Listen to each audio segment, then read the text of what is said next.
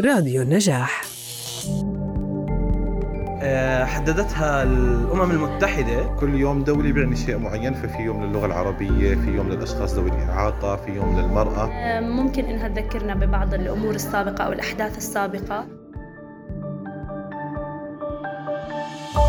أيام ضمن أشهر السنة تحتفل بها الأمم المتحدة بشعارات مختلفة ونحن في بودكاست دوليات نحتفل معكم بنقل المعرفة وسماع أصواتكم.